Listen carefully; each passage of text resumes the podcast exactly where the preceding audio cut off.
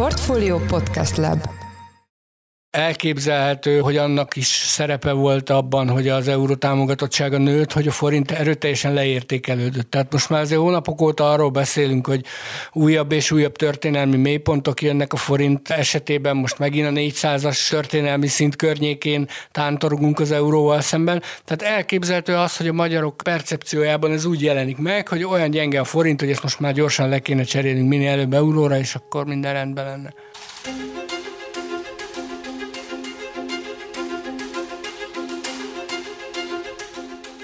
Az euróval még nem rendelkező régiós országok állampolgárai közül a magyarok kiemelkedő mértékben támogatják a közös európai deviza bevezetését idehaza. Érdekes fejlemény viszont, hogy egy év alatt az euró bevezetést ellenző magyarok aránya is emelkedett. Sziasztok, ez a Portfolio szerdánként megjelenő heti podcastja, én Orosz Márton vagyok a műsor házigazdája. Az Európai Központi Bank nemrégiben közétett jelentése szerint Magyarország egyetlen feltételnek sem felel meg, ami alapján bevezethetné az eurót, és miközben a közös deviza hazai támogatottsága a régióban az egyik legnagyobb, ezt mégsem tükrözi a politikai akarat. Ennek lehetséges okairól és a jövőbeni kilátásokról kérdezzük Beke Károlyt, a portfólió makrogazdasági jellemzőjét, aki itt van velünk a stúdióban. Szia Karcsi, üdvözöllek a podcastben. Sziasztok! És hát elmondanám a hallgatóinknak, hogy június 10-én pénteken jelent meg ez a cikkünk, amiből a, a beszélgetésünk legesleg elején intéztem, Eurót akarnak a magyarok címmel. Ugye ez az Euróbarométer felmérése, amiben az, arról van szó, hogy Magyarországon rendkívül magas az eurót bevezetni akarók vagy szándékozók aránya, egész pontosan 69 százalék, csak Romániában magasabb, ahol 77 százalék. És én megnéztem a, a Portfolio Facebook oldalán ezt a cikket, amikor kitettük, és hát azóta rengeteg komment érkezett, mint egy 700 körüli, hogyha jól emlékszem a pontos számra, és hát talán nem árulok el nagy meglepetést, hogyha azt mondom, hogy nálunk, mint hogyha fordított lenne ez az arány, tehát a, a portfólió nem reprezentatív kutatása, azaz a kommentelőink véleménye alapján biztosan nem 79% ez a szám, úgyhogy ha Karcsi, én kicsit megviccelek téged, és hogyha megengeded, akkor, akkor néha majd beolvasok egy-egy, egy-egy szuper kommentet ebből a, ebből, a, ebből a bejegyzésből, mert szerintem nagyon jól tükrözi azt, hogy egyrészt jól tükrözi azt, hogy milyen félelmek és hiedelmek vannak az euróbevezetéssel kapcsolatban, másrészt meg szerintem sok érdekes kérdést is felvet. De kezdjük a, a legelejéről, a konvergencia jelentéssel. Magyarország jelenleg az euró bevezetéséhez szükséges feltételek közül egyet sem teljesít, de mi lenne ez az öt feltétel, aminek meg kell felelni ahhoz, hogy bevezethessük az eurót? Ez most már évtizedek óta az úgynevezett Maastrichti kritériumokban van lefektetve, hogy minek kell egy országnak megfelelnie ahhoz, hogy beléphessen az eurozónába.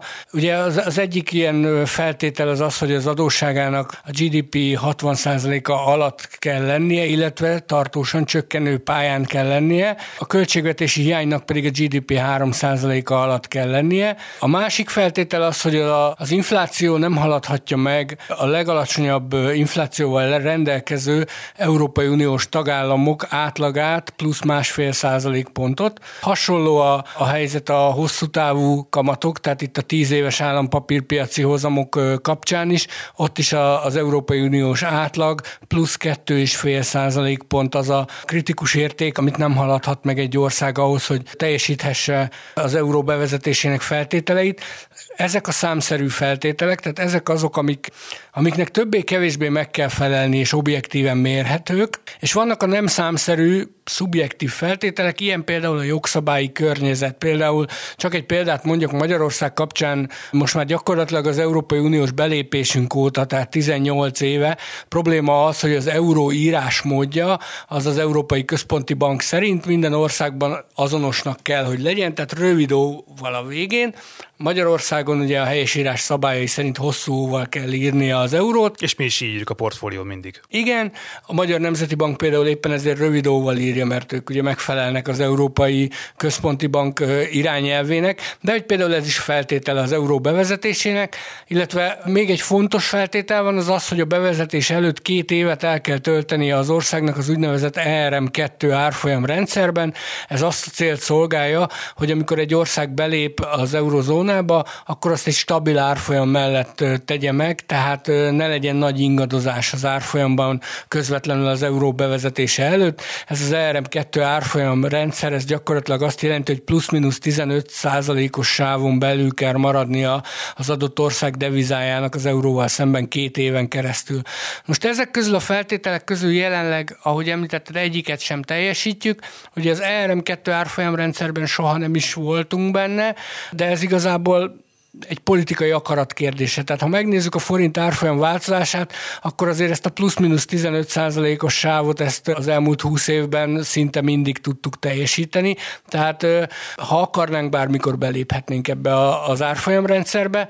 A jogszabályi környezet kapcsolatban szintén azt érdemes elmondani, hogy csak akarat kérdése az, hogy módosítsuk ezt, vagy kialkudjuk az Európai Központi Banknál, hogy írhassuk hosszúval az eurót, és tegyenek velünk kivételt. Tehát ez megint csak egy ilyen politikai akarat kérdése. És a másik három feltétel az, amit, amit most objektíven nem teljesítünk. Volt olyan időszak, amikor, amikor teljesítettük, és egyébként ezek a feltételek sem annyira objektívek. Tehát például a 60%-os adósságráta azt szerintem 20 éve nem volt Magyarországon, valamikor a 2000-es évek elején volt rá példa, de, de hogyha tartósan csökkenő pályán van az adósság, akkor azt már elfogadják például egy ilyen bevezetési kérelemnél. Tehát amikor 80%-ról lejött 65%-ra a magyar GDP arányos államadóság, akkor azt már elfogadták volna, hogyha kezdeményeztük volna az euró bevezetését. Ugyanígy a költségvetési hiányt is egy picit rugalmasan szokták kezelni, főleg a mostani időszakban, amikor a Covid miatt egy, egy picit elengedte mindenki a költségvetését, és picit nagyobbak voltak a hiányok Európa szerte, de igazából azt gondolom, hogy, hogy a legfontosabb most Magyarországon az az akarat, ami nincs meg az euró bevezetése felé. Na képzeld el, hogy, hogy kommentelőink ezt is részben megfejtették. József, lehet, hogy ő ott volt Maastrichtban, amikor aláírták a kritériumokat. József azt írja, hogy az eurót a németeknek találták fel, az eurós országok eladósodottak, mert az euró túlértékelt és rontja az EU versenyképességét. Hát gondolom, hogy ez így van. Hát valószínűleg akkor Jó, József gondolom, hogy, hogy ezt az összes eurozóna tagállammal megbeszélte, tehát mind a, a németeken kívül a többi 18 tagállammal is megbeszélte, meg a horvátokkal, akik éppen most akarnak belépni. Tehát valószínűleg vagy, József túl okos, vagy az összes többi tagállam túl hülye. Tehát, hogy, erre csak azt tudom mondani, hogy tudod, van, ez a vicc, hogy, hogy kimegy szembe az autópályán. Igen. Én Józsefre szavazok egyébként. Figyelj, Karsi, mit gondolsz, hogy miért ilyen magas Magyarországon egyébként a lakosság támogatottsága? Ez a 60 39 ez azért tényleg ez, ez egy nagyon-nagyon impozáns szám. Ugye, hogyha, hogyha megnézzük például, hogy cseheknél 50% alatt van, a lengyeleknél sem magas, egyáltalán nem ilyen magas. Mik itt a különbségek egyébként? Most egyébként Svédországról például nem is beszélek. Szerintem van ennek egy történelmi oka, tehát hagyományosan gyakorlatilag amióta az eurót bevezettük, azóta folyamatosan a magyar az egyik legmagasabb támogatottságú az eurozónán kívüli tagállamok közül, tehát van ennek egy ilyen történelmi oka.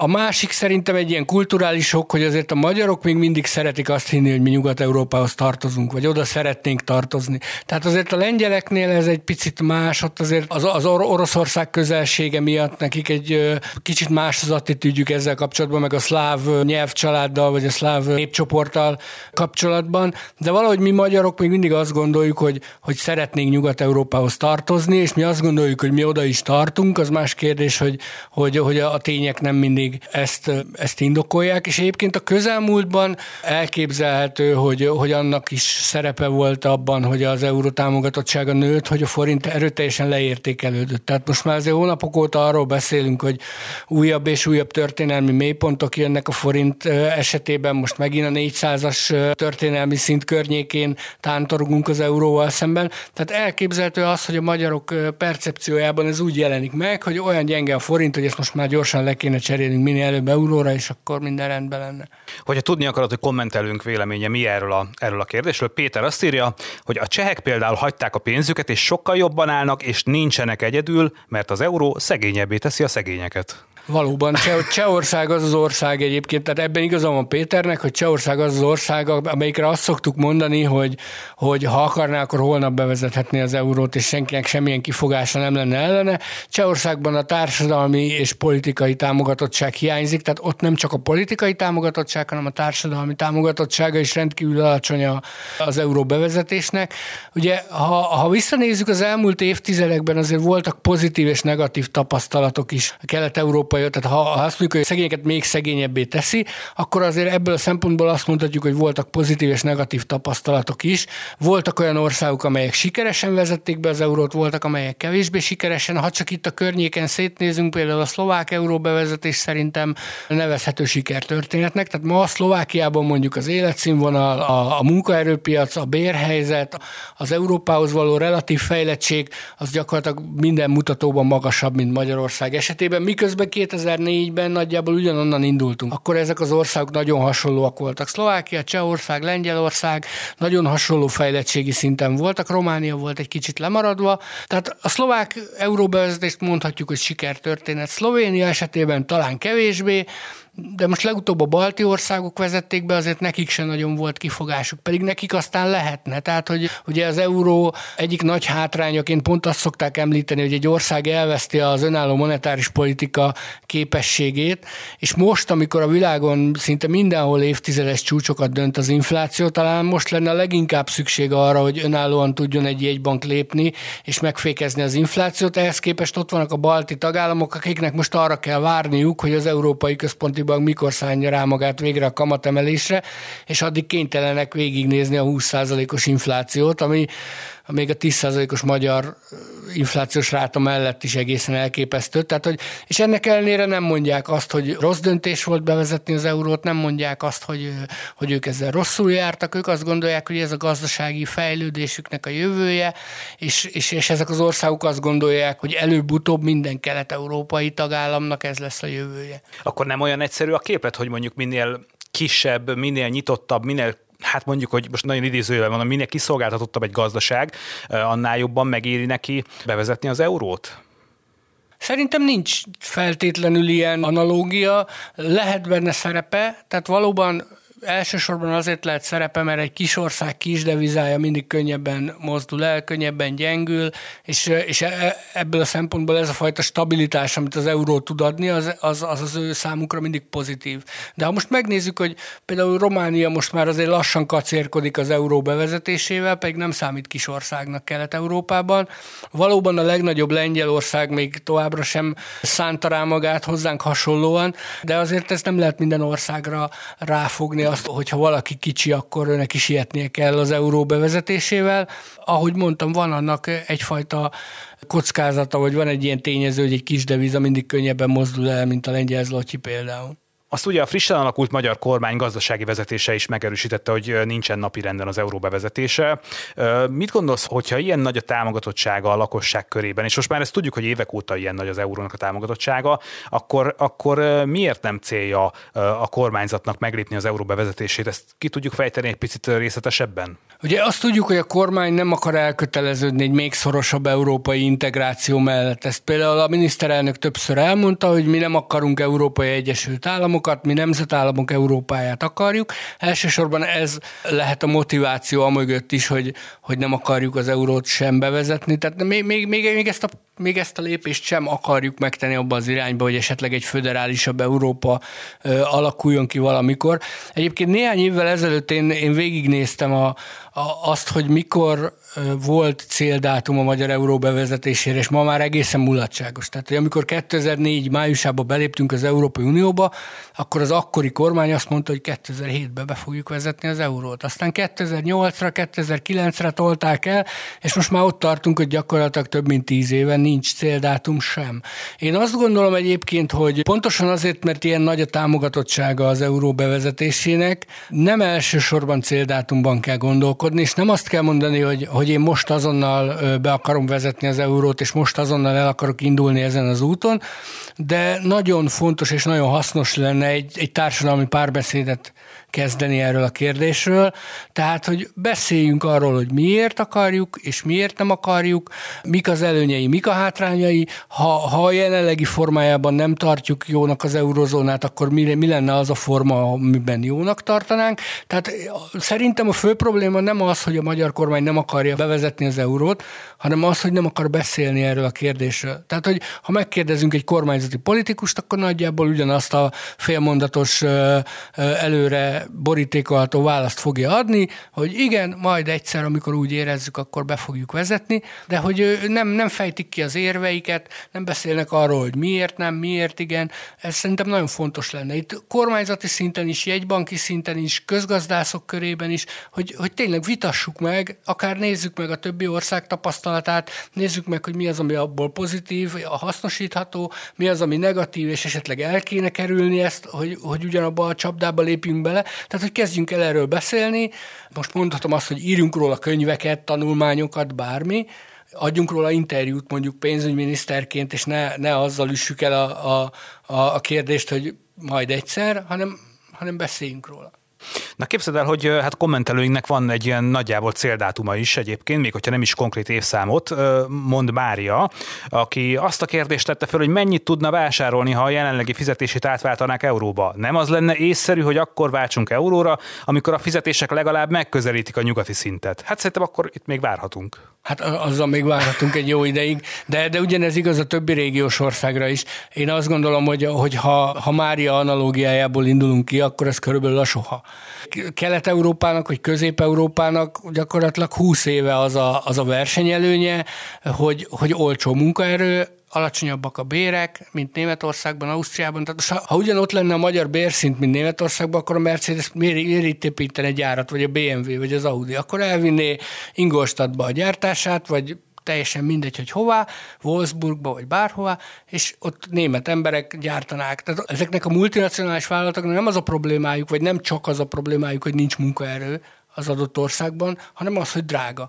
A magyar munkaerő lényegesen olcsóbb. Ha a magyar munkaerő ugyanolyan drága lenne, akkor, akkor onnantól kezdve nem érné meg nekik itt, itt beruházást végrehajtani, itt gyárat építeni, de azért mondom, hogy ezzel kapcsolatban megkérdezhetjük a szlovákokat például, hogy amikor ők bevezették az eurót annak idején, akkor, akkor a szlovák bérek hol voltak? Nagyon messze voltak a nyugat-európai szintől. És aztán ez szépen lassan zárkozott fel. Tehát azért mondom, hogy ha valaki sikeresen tudja bevezetni az eurót, és ez a felzárkózás nem törik meg, ez a gazdasági felzárkózás, ami érthető a bérekre is, akkor, akkor utána ez még tud tovább nőni. Tehát az hogy, mi, az, hogy most bevezetjük az eurót, ez nem azt jelenti, hogy akkor holnap utántól nem nőnek egy centel sem a fizetések, és azon a szinten mindent lezárunk, és, és ott befagyasztjuk a, a béreket, és mostantól kezdve semmi nem mozdul. Attól még ugyanúgy tudnak nőni a bérek, ha hatékonyabban dolgozunk, vagy hatékonyabban termelünk. Tehát hogy szerintem ez nem biztos, hogy helyes érvelés az, hogy azt mondjuk, hogy akkor vezessük be, amikor elérjük a nyugat-európai bérszínvonalat. Egyébként önmagában az euró bevezetése nem jelenteni azt, hogy, hogy nyugat-európai árakon vásárolunk. Tehát ez is egy félreértés, hogy ha most itt bevezetjük az eurót, akkor az a kenyér, ami Németországban 3 euróba kerül, az itt is 3 euróba fog kerülni. Ez nem jelenti automatikusan. Tehát az, hogy egy közös devizával fizetünk, attól még lehetnek különbségek. Tehát most is, ha elmész Szlovéniába, vagy Szlovákiába, vagy akár csak Horvátországba, ahol már félig meddig lehet euróban fizetni, és összehasonlítod mondjuk az ottani árakat a, a brüsszelivel, vagy a berlinivel, akkor azért vannak nagyon jelentős különbségek most is. Képzeld el, hogy kommentelünk Sándor, neki erre is van egy megfejtése, ugyanis azt írja, hogy nem érné meg külföldön dolgozni, már mint hogyha bevezetnék az eurót Magyarországon, akkor ugyanis a hazaküldött euró egy az egyben maradna, nem lenne felszorozva. Hoppá, hoppá. Egyébként képzeld el, azt jutott eszembe, hogy, hogy lehetne az a céldátum, ugye mi ezen sokszor mosolyunk a szerkesztőségben, talán ezt elárultam a hallgatóknak, hogy lehetne az a céldátum, hogy akkor vezessük be az eurót Magyarországon, amikor utolértük Ausztriát. Hát akkor az 2030. az, az vészesen közeledik. A professzor úr már megmondta, hogy 2030-ra utol kell érnünk. Hát most ön Sándornak nem nagyon tudom ezt a, ezt a hozzászólását, hogy kommentálni, tehát hogy Persze, igen, akkor egy eurót küld haza, az itthon is egy euró lenne, és itthon is ugyanannyit tudna belőle vásárolni egy euróért, mint, mint bárhol máshol, tehát hogy nem gondolom, hogy ez lenne az euró bevezetésének a, a gátja. Való igaz, hogy több százezer magyar dolgozik Nyugat-Európában, de nem gondolom, hogy ezt a, ezt a szempontot kéne elsődlegesen figyelembe vennünk. Emiatt talán nem tódulnának haza. Egy kicsit komolyabb vizekre evezve, a Német-Magyar Kereskedelmi és Ipari Kamara felmérése szerint a magyar cégvezetőknél is fordult a trend, és növekszik a támogatók aránya. Egyrészt kíváncsi lennék arra, hogy miért. Szerintem a gazdaság szereplői inkább már euróban gondolkodnak, inkább már euróban számolnak-e, most itt az üzleti életre célzok elsősorban. Mennyire lehet, nevezhetjük ezt trendnek, például mennyire mondjuk az a cég, aki exporttal foglalkozik, ő mennyire gondolkodik már egyértelműen euróban, és mennyire kezdi elengedni a, a forintban történő elszámolást, akár csak mondjuk a cégvezető fejében? Hát szerintem egyre kevésbé gondolkodnak euróba, vagy nem, most nem is egyre kevésbé, de hogy nagyon kis százalékban van az, hogy a magyar cégek euróban gondolkodnának. Tehát ameddig a, a költségeiknek egy nagyon jelentős része, most itt gondolok elsősorban a munkaerőköltségre, forintban jelentkezik, addig ő nem nagyon tud euróban számolni. Tehát hiába mondja azt, hogy ő neki a bevétele euróban van, de hogyha a forintban kell kifizetni a dolgozóit, akkor óhatatlanul azzal is számolni kell. Egyébként nagyon régóta van egy olyan vélekedés az euró bevezetésével kapcsolatban, hogy a forint megtartása az az export szempontjából pozitív, hiszen ugye a forint esetleges leértékelésével, ahogy ezt az elmúlt években is láttuk, volt egy folyamatosan gyengülő pályája a forintnak. Ez gyakorlatilag az exporton keresztül tudja ösztönözni a gazdaságot, hiszen nekik euróban van a bevételük, azért egyre több forintot kapnak, és, és így, így, így gyakorlatilag több pénzük marad bérköltségre, beruházásra. Tehát van egy ilyen vélekedés. Én azt gondolom, hogy ami ennél sokkal fontosabb, az a stabilitás. És valószínűleg ez motiválhatja most a német cégeket is. Tehát, hogy az elmúlt egy-két évben azért azt láttuk, hogy a forint árfolyama egy picit instabil lett, nem is olyan picit, de sokkal nagyobb kilengések vannak benne, mint korábban, akár néhány hét vagy egy hónap alatt is elképzelhető egy 5-10 százalékos kilengés a forint árfolyamában, és ez semmiképp nem tesz jót ezeknek a multinacionális vállalatoknak. Tehát, hogy amennyire jó lenne nekik a forint leértékelődése és a, a forint megtartása, szerintem sokkal nagyobb hátrányt jelent nekik az, hogy kiszámíthatatlan ez a környezet, nem tudnak milyen forint árfolyammal számolni, gyakorlatilag az év, évről évre folyamatosan évközben kell kiigazítani ezeket a terveiket. Hiszen ugye amikor egy vállalat összerak rak mondjuk egy éves üzleti tervet, akkor ő neki számolnia kell valamilyen forint árfolyammal, és azt kell mondani, hogy ilyen árfolyam mellett ez az export, ez ennyi forint bevételt fog nekem jelenteni, ebből így tudom szétosztani a költségek között. De hogyha ebben van egy 10-20 százalékos ingadozás éven belül, az semmiképp sem pozitív, és rontja a tervezhetőséget. Tehát szerintem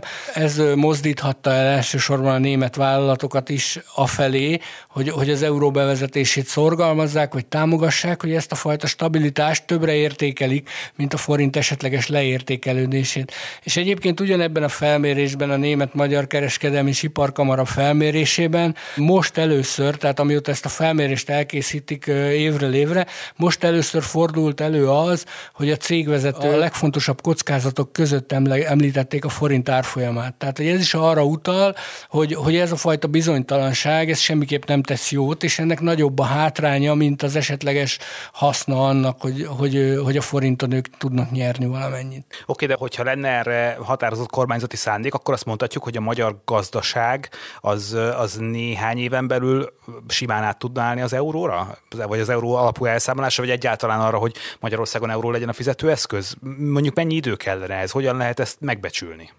Hát ugye részben erre szolgál ez a két éves időtartam, amit az ERM2 árfolyamrendszerben eltölt egy ország, hogy ebben a két évben kell felkészülnie erre a dologra. Tehát vannak ennek operatív részei, ami talán a kevésbé problémás, hogy át kell állítani a pénztárgépeket, át kell árazni a, a, a termékeket, stb. stb. De például, ami, ami, ami ilyenkor a kulcskérdés szokott lenni, meg kell határozni azt az árfolyamot, hogy milyen árfolyamon váltjuk át. Ugye? Hát ez egy nagyon fontos kérdés, én azt látom a kommentelőinket is ez, ez nagyon izgatja. Volt, aki azt javasolta, hogy várjuk meg az 500 forintos árfolyamot, mert akkor ilyen kerekben lehet számolni mindig, és az viszonylag egyszerű lenne sokaknak fejében.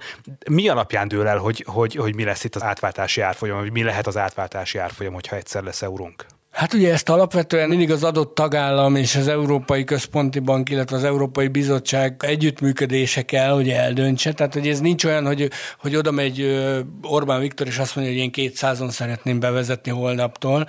Tehát, hogy ez, ezzel kapcsolatban mindig, ugye nézik az aktuális piaci árfolyamot, nézik az elmúlt évek tendenciáját, valamekkora beleszólása van a tagállamnak is, hogy esetleg ő mit szeretne, mit támogatna, egy picit erősebb, vagy egy picit gyengébb árfolyamot, de ez mindig egy ilyen, egy ilyen közös munka eredménye szokott lenni. Egyébként az olvasóink féltik magát az eurót is, tehát úgy látják többen, hogy nincs azért olyan jó állapotban maga az euró. Például Gergely kommentelünk azt írja, hogy pont most, amikor egy-két éven belül seperhetik majd az utcán, mint egykor nálunk a pengőt. Kösz idején nem akarok eurót magyar fizetőeszköznek. Persze, akkor vezessük be a rubelt, hogy a juant. Tehát most erre azt tudom mondani, amit Bödöcs Tibor mondott, hogy lesz nektek eurótok, csak úgy hívják, hogy rubel. Tehát, hogy ugye e, e, ezek a fajta ilyen kicsit ilyen, kicsit ilyen konteó elméletek, ezek, ezek arra alapulnak, hogy itt az európai gazdaság, meg az európai kultúra az éppen döglődik, és akkor ne, nehogy, nehogy aztán mi most itt elköteleződjünk emellett, meg tegyünk egy lépést e felé, mert hát akkor mi, mi egy ilyen halott klubba lépünk be, várjuk majd szépen meg, amíg a rubel meg a yuan lesz a, a, a globálisan elfogadott fizetőeszköz, és akkor majd lépünk be oda. Hát azt gondolom, hogy arra azért még várhatunk egy, egy, egy darabig, de hogyha már itt tartunk, tehát hogyha ha beszéltünk arról, hogy Magyarországon van egy ilyen történelmi, meg kulturális nyugat-európai Európa pártiság, hogy mi szeretnénk Nyugat-Európához tartozni, akkor annak idején, nem tudom, Szent Istvánnak sem mondta senki, amikor bevezette a kereszténységet, hogy figyelj, várjál még ezzel, lehet, hogy jó lesz nekünk a buddhizmus is.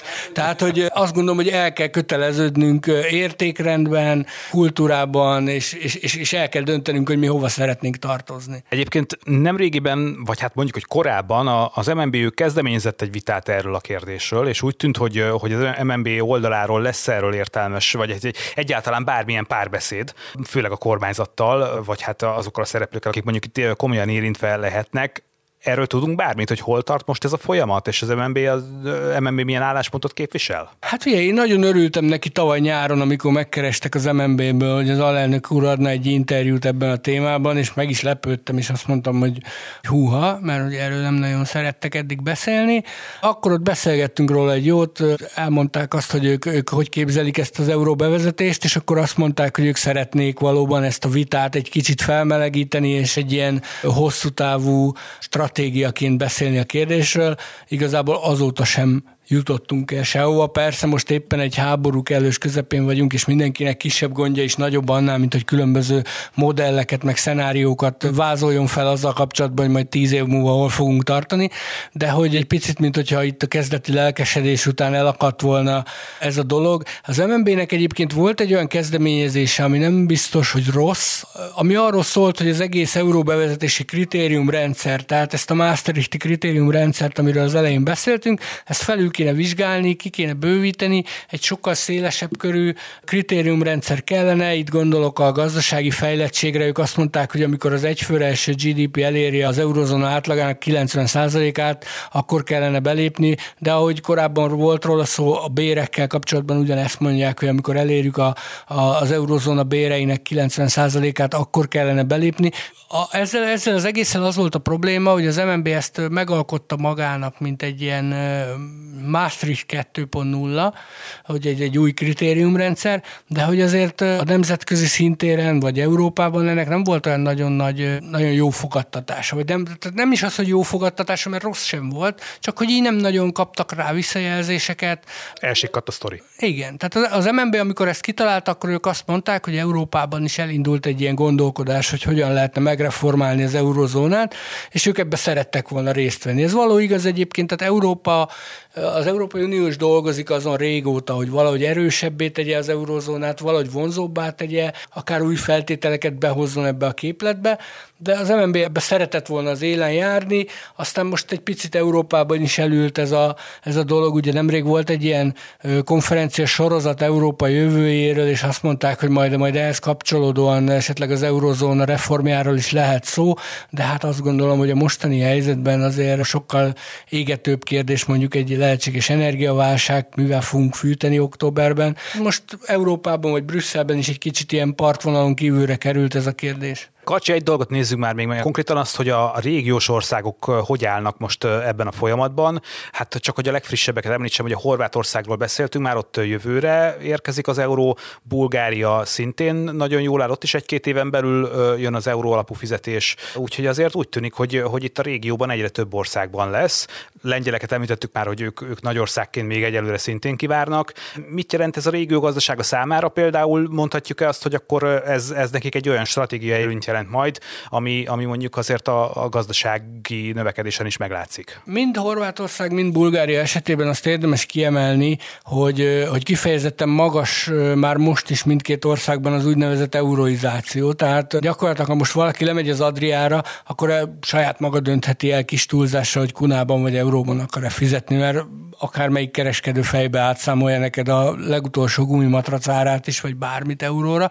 Tehát, hogy ott már évekkel ezelőtt elindult egy ilyen folyamat, hogy, hogy gyakorlatilag te választhatod meg, hogy melyikkel akarsz fizetni. Bulgáriában ugyanez, ugye azt szokták mondani, hogy a, a, az euró bevezetésének egyik nagy ö, hátránya az, hogy elveszik az önálló monetáris politika, árfolyam politika lehetőséget, tehát nem tud leértékelni a devizádat. Bulgáriában gyakorlatilag évek óta egy úgynevezett deviza tanács van, ami meghatározza a leva árfolyamát, és egy fix, stabil, így be lehet húzni a, a vízszintes vonalat a, az, az euró leva árfolyamra. Tehát, hogy őket nem érdekli semmilyen háború, semmilyen koronavírus, semmilyen válság. És egyébként ezen az úton indult el most Románia is. Ott még nem tart ez évek óta, de mondjuk egy, egy másfél éve már ott is egy elég erősen menedzselt árfolyamrendszer van. Ha most megnézzük mondjuk az euró-román lejárfolyamot, akkor lassan már arra is rá lehet húzni ezt a vízszintes vonalat. És egyébként Románia is törekszik az euró bevezetésére. Hogy ezeknek az az országoknak lesz-e belőle versenyelőnyük, az jó kérdés, ezt mindig majd az idő dönti el, hogy ők mennyire tudják ezt sikeresen lemenedzselni ezt a bevezetést, és hogy ebből ők nyertesen tudnak-e kijönni. Ugye említettem már, hogy vannak pozitív és negatív példák is az elmúlt évtizedekből. Amire esetleg még érdemes visszatérni, hogy ugye Magyarországot általában Csehországgal és Lengyelországgal szokták közösen emlegetni, nem csak ezen a téren, sok más téren is, például a devizapiacon is általában az lotyihoz, meg a csekoronához mérik a forintot legtöbbször, de hogy ezen a téren is azt szokták mondani, hogy, hogy ez a három közép-európai ország az, amelyik egyelőre picit óckodik az euró bevezetésétől, és ahogy mondtam, már Csehországban sincs igazából sem társadalmi, sem politikai akarat, Lengyelországban ott a társadalmi támogatottsága erősebb, nem olyan erős, mint Magyarországon, de azért erősebb, mint a cseheknél, de szintén nincs politikai politikai akarat. Én azt gondolom, hogy a következő évek fontos kérdése az az lesz, hogy, hogy ez a két ország merre mozdul el. Ugye Lengyelországban jövőre lesznek parlamenti választások, amennyiben mondjuk egy európárti ellenzék nyerne Lengyelországban, akkor elképzelhető, hogy ők elindítanák ezt a folyamatot, és zászlójukra tűznék az euró bevezetését, és ha ez megtörténik, akkor ott Magyarországnak is lépnie kell. Tehát ezt korábban az, a már említett interjúban az MNB alelnöke is elmondta, hogy amennyiben ez a nemzetközi vagy régiós kép változik, és a lengyelek és vagy a csehek úgy döntenek, hogy ők bevezetik az eurót, vagy legalábbis törekszenek rá, akkor nekünk is lépni kell, mert hát nem maradhatunk azért itt egyedül Európa közepén, bár sokan szeretnének itt maradni, és a forintot dédelgetni, de, de hát azért, hogyha körülöttünk mindenki euróval fizet előbb-utóbb, akkor, akkor az, az nekünk jelentene komoly versenyhátrányt. Volt olyan érve egyébként a kommentelőinktől, hogy sokkal szebb a forint, mint az euró. Mármint a címletek, bankjegyek sokkal szebbek.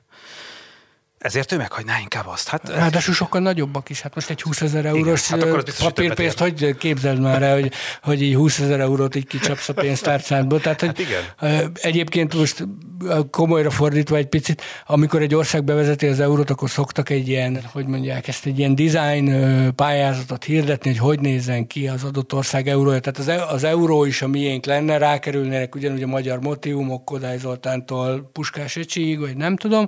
Igazából csak rajtunk múlik, hogy mit rajzolunk rá. Tehát ha most megnézed, teljesen más mondjuk egy görög euró, meg egy német euró, akár egy akár, akár érme.